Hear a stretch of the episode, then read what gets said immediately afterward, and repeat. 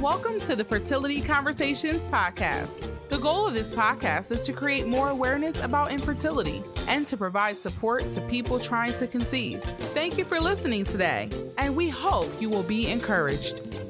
And now, here is your host, Ola.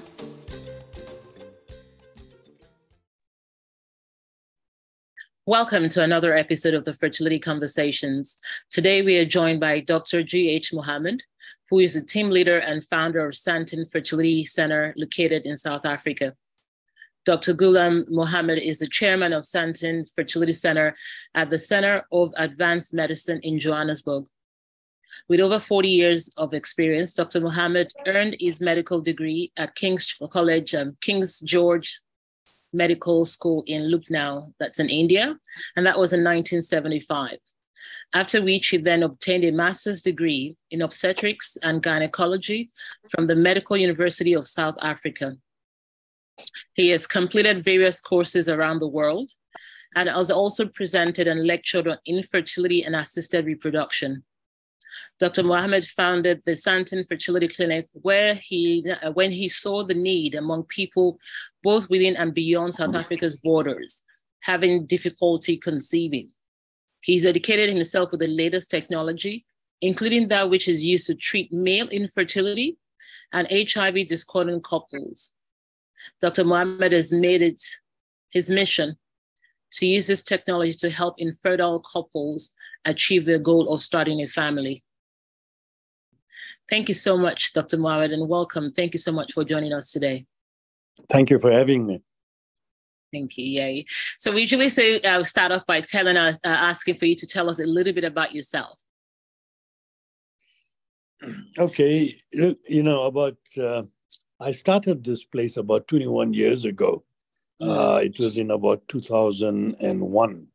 Uh, I, I used to be a general gynecologist and obstetrician until 2001, and then I saw the need for another IVF unit in uh, Johannesburg. At that time, um, there were only uh, there were only three units in, in, in, in Johannesburg, three or four maybe. So I saw this need and I had an interest in fertility in my practice. I saw it going towards the management of infertility and fertility and its problems. So that's when I established uh, the, the unit.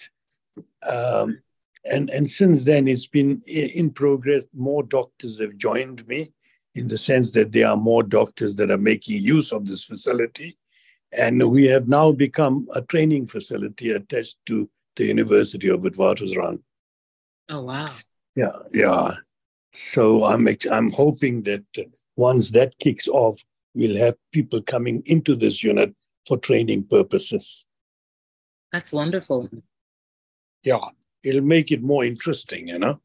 Yes, and of course that and, means and also, mm-hmm. yeah. The, sorry, the you see in South Africa there are about three units, three units all around the country that are attached to universities, and uh, Johannesburg and the University of Witwatersrand being a very very popular and very well known university all around the world didn't have one. So about a, 18 months ago, we set the process uh, to attach it to an academic unit. And it took us about 18 minutes to get that uh, organized. We've just been uh, accredited, I think it was in June. So mm-hmm. we'll, we, we're starting to receive people training for embryology and the clinical aspects as well. That's amazing. Congratulations. Thank you. And the opportunity is just amazing. Lots of people that can now be trained um, yes. and become experts in this area. Yes. You see, I mean, at first, the, uh, the reproductive medicine was not a specialist, uh, recognized specialist uh, uh speciality. But mm-hmm. since it has become anybody that wants to practice uh, fertility treatment in South Africa now has to be registered with the medical uh, with the medical board is a subspecialist. And right. uh, I think that'll contribute a lot towards raising the standard of care exactly. in this country. Exactly. Mm. That's amazing. Well done. Thank you. And what, what are your current roles right now? Because, of course, I know that you founded the clinic. Are you still actively? Uh, yes, yes. Working? I'm still actively involved in the practice of mm-hmm. uh, uh, reproductive medicine. Okay. And uh, I am actively also involved in the management of this unit. Right. So, yes, I am active in the unit. Yeah. Yeah. Okay. That's great. So, of course, now we're speaking about this uh, clinic that you set up and the services offered. Could you please enlighten us about uh, the range of services you offer uh, in the fertility space? Yeah, well, we offer all types of treatments that are associated with assisted reproductive medicine. In other words, depending on the cause of fertility, uh, of infertility in the couple, we manage it specifically you know, aimed at that particular cause. So we offer like in vitro fertilization, mm-hmm. intracytoplasmic uh, injection of sperm, right. sperm sperm uh, investigation, sperm tests. We also uh, offer what is known as PGS screening, this PGT A and PGTM, where we biopsy the embryo and send it off for genetic screening. Right. Uh, so basically, we offer all forms of assisted reproduction. That's wonderful, and I love the fact and, that and he also we also yeah. got we also sorry we also got a, a large cryo facility where we can we can uh, store excess uh, excess embryos for the patients for embryo transfer later on. Then there's a there's a you know for people who are you know these days people are delaying family building, they're delaying it in favor of careers and all that. Right. So there's a donor active donor program that we have that we offer to patients. We also offer patients the possibility of egg collection and delayed, you know, treatment ah. of the ah. infertility. So this suits people who are delaying their, their uh, family uh, sort of infertility towards the age past the age of 40. So we advise people that if you're going to be doing it, we tell them that it would be preferable that you conceive as early as possible. But if you need to do, postpone it for some reason, then of course we offer the facility of um, egg freezing for later fertilization. That's amazing. That's a huge range of services that you offer. Yeah, we cover basically all all uh, aspects of the of the treatment. Yeah. And the fact that I love the fact that you also have uh, specialization in male infertility, which again is rising globally. Uh, yeah, and it's yeah. good to see that you're paying a lot of attention in that area as well. Yes. Well, actually, you know, 50% of um, infertility is due to the male infertility. Yeah. And because of, uh, you know, environmental factors and all that, it is, as you say, on the rise. So yes, male infertility plays a big part in our treatment uh, profile. We right. even offer, you know, what they what is known as extraction of sperm from by testicular biopsy. All right. Okay. So, yeah. So if patients come to us and the problem is wholly due to male factor, we can end up uh, with uh, biopsying the ovary and uh, collecting uh, biopsy the testes, sorry, and collecting sperm there and then using that for in vitro and, uh, intracytoplasmic sperm injection. Wow. That's amazing. And it's also very mm. impressive that you're speaking about the fact that you also have the option of uh, freezing eggs or embryos for future use as well.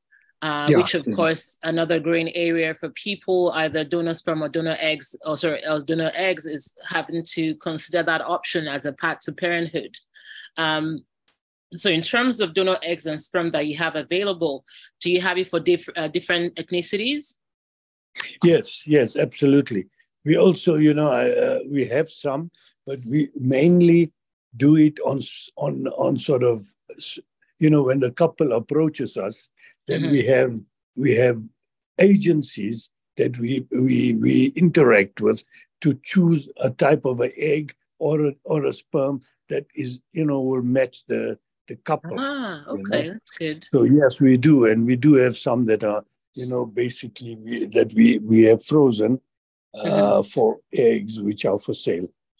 Right. But donor okay. embryos, as such, we don't have because donor embryos are always generated for a specific couple.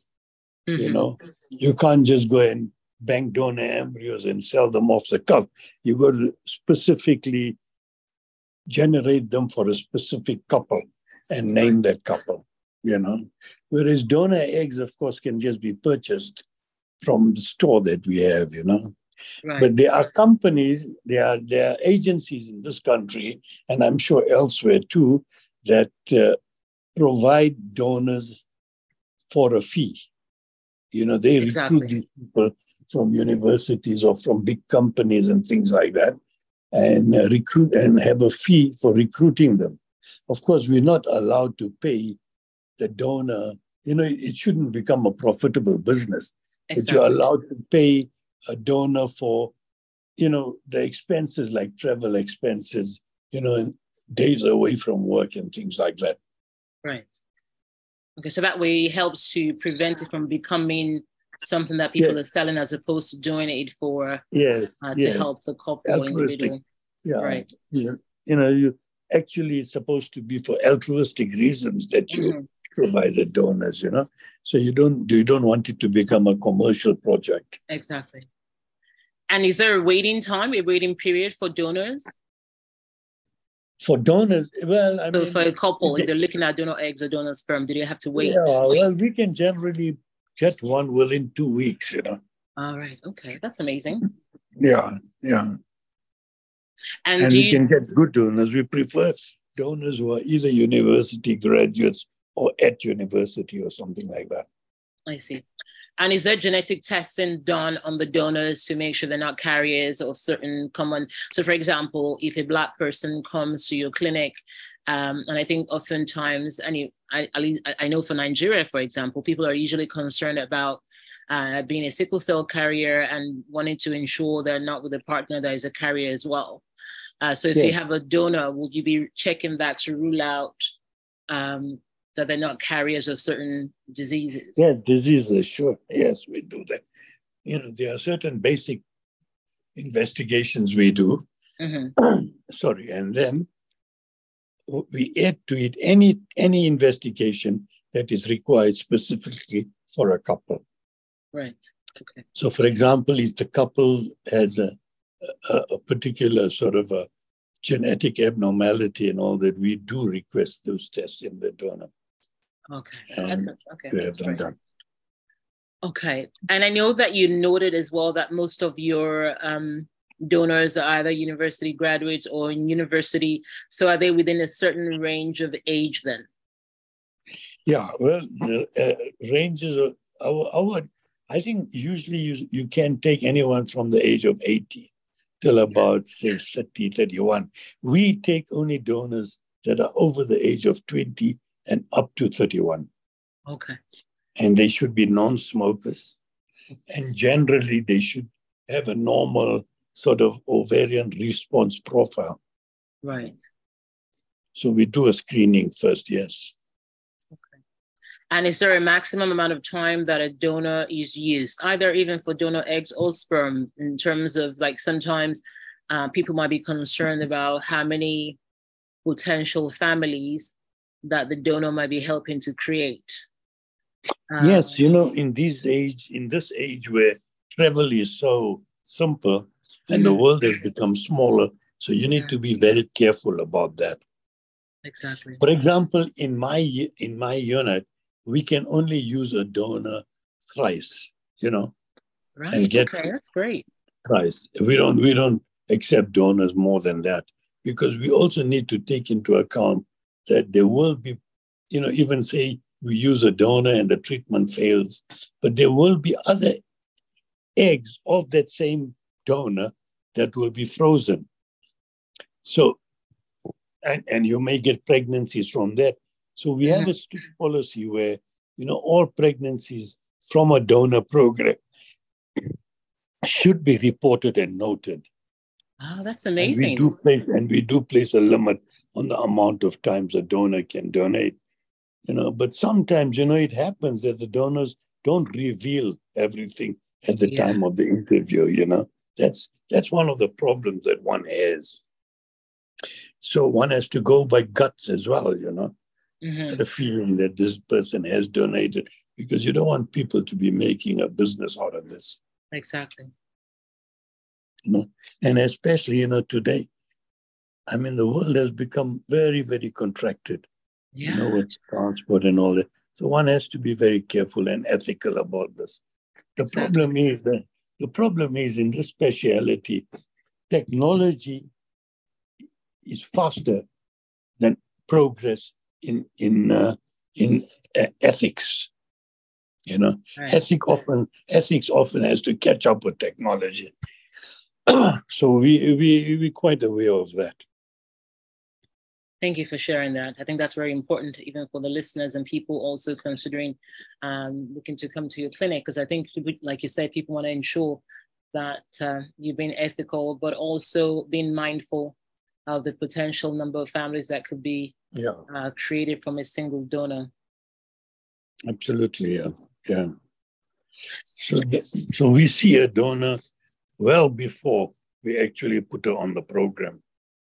Right so you get a chance to interview and yes um, yes and do some blood tests basic blood tests and maybe see you know see sometimes donors get onto the program and they're not very reliable in terms of yeah. transport and that sort of so sorry there are there are practical problems but we have a staff that we that ensures that everything goes well that's good for people looking to come from overseas to South Africa and to your clinic, uh, is there also assistance in terms of uh, accommodation um, while they're in, in South Africa for in Johannesburg for treatment? Yes. Is there assistance? Yes. Okay. Yes, we're in a central area here in Waverley, so so we have quite a few B and Bs around us, and also hotels that we can we had to recommend to to patients. You know. Okay. And we have uh, available, very, very easy contactable places near the clinic. Right. Okay. So we can assist them, yes, for sure. That's wonderful. And even for patients that might be thinking that do they need to be in South Africa for two to three weeks, or are there options of them starting potentially their uh, monitorings in their home country and sending reports and then coming to South Africa for uh, a minimal amount of time, or do they need to be at your um, clinic for all the monitoring for that cycle? No, you know, there's various options for them. Like, for example, I do a lot of patients from, you know, overseas, and we usually prepare them in their home country. Okay. It's not difficult, especially if we've got the services of a gynecologist that we can contact in the home country. We can prepare the patients sort of from home. And usually, the first week of treatment, we don't need to see them very often. So we can we can leave them at their home countries, and then they just come down for about another week or ten days. Yeah. Okay. So yes, those possibilities can be done, and especially if we've seen the patient, you know, once, then it becomes very easy because we've examined her and we know what her, you know, ovary looks like. We know whether the uterus has any fibroids. We know all that. So if in a case like that, we sometimes give the medicines to the patients, they take it with them. And in a lot of cases, we got doctors who are willing to sort of relate with us and manage the first part of the cycle in the home country. So that that's easy. That can be done. That's no problem. That's great. That re- that really helps and uh, helps to provide yeah. options, especially when people have to take time off from work or yes, yes, the amount of time they need to travel.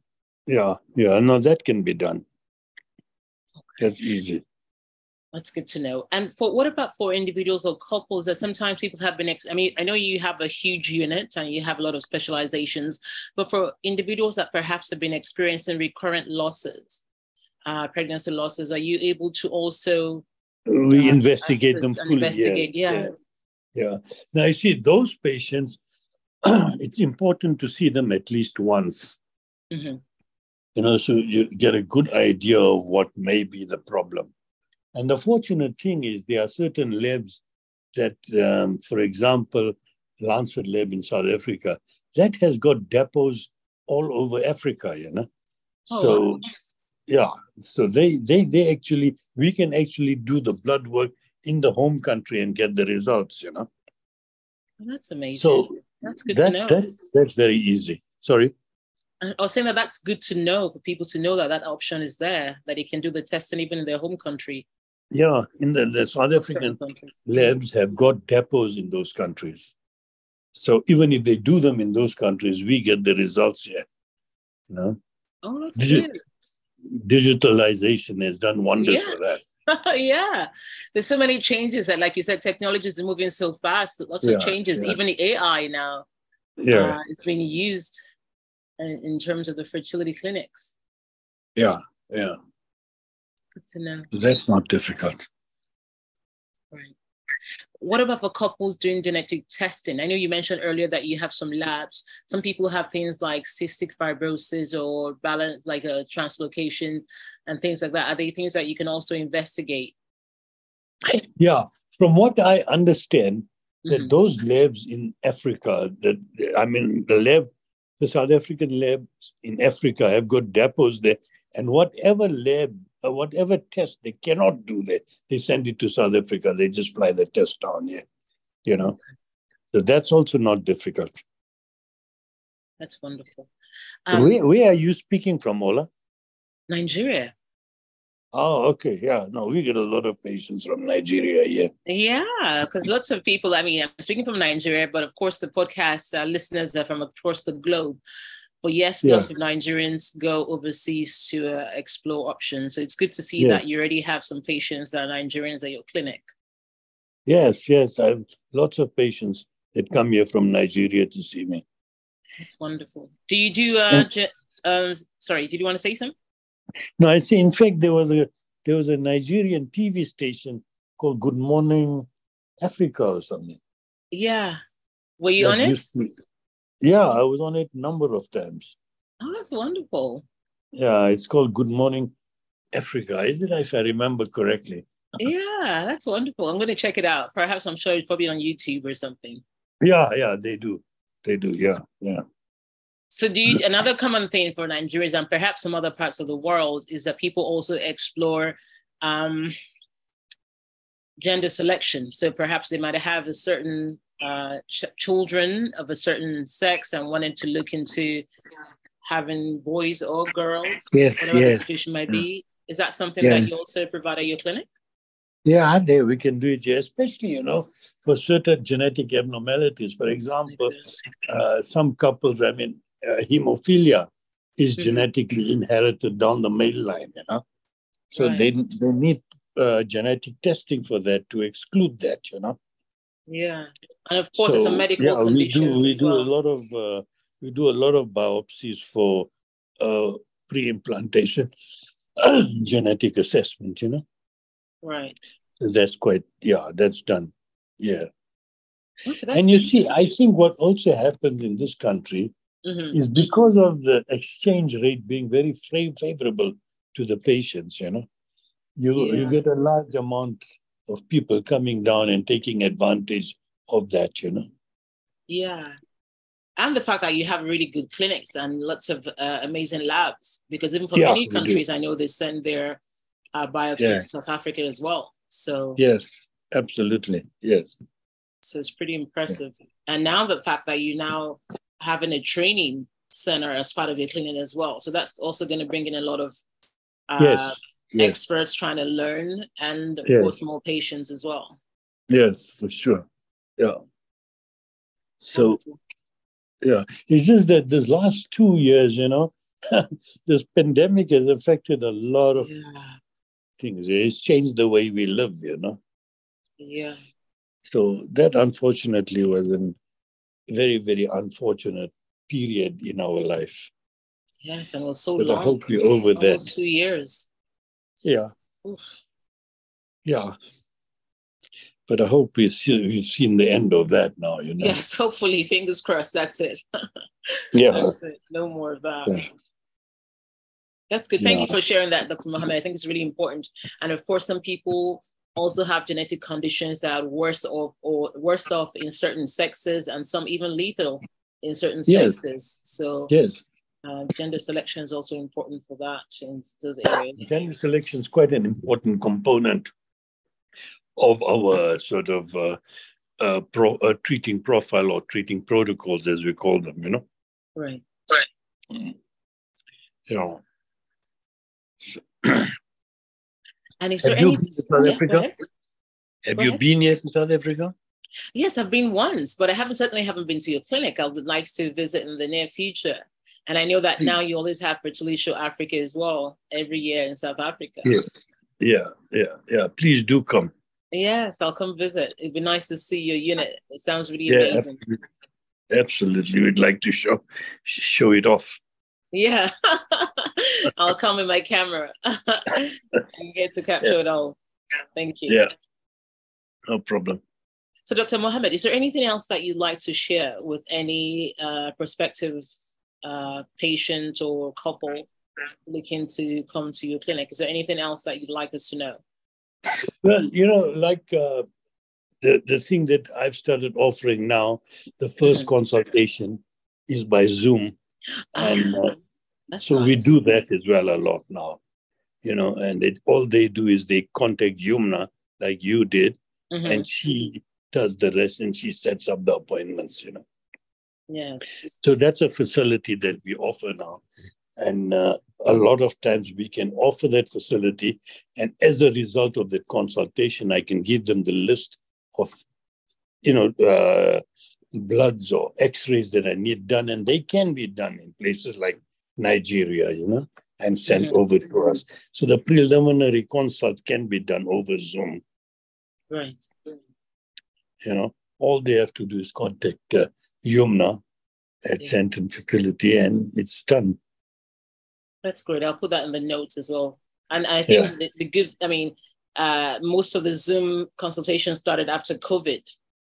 Um, Yes, yes, yes. yeah. So um, that's one one single good thing that came out of that in the sense that now we have those options. Yes, it's also become a good thing for conferences, you know, because now we don't we don't have to travel all the way to attend these conferences, and we can listen to them on uh, on computer at, at our own pace, you know. Exactly. And before that, we didn't have that option. Now we know that it's Yeah. possible. It can be done. Possible, yes, it can be done. Yeah. Yeah. Thank you so much for sharing that, Dr. Mohamed. And finally, as a wrap up, for any individual or couple that is trying to conceive, do you have any words of advice or encouragement?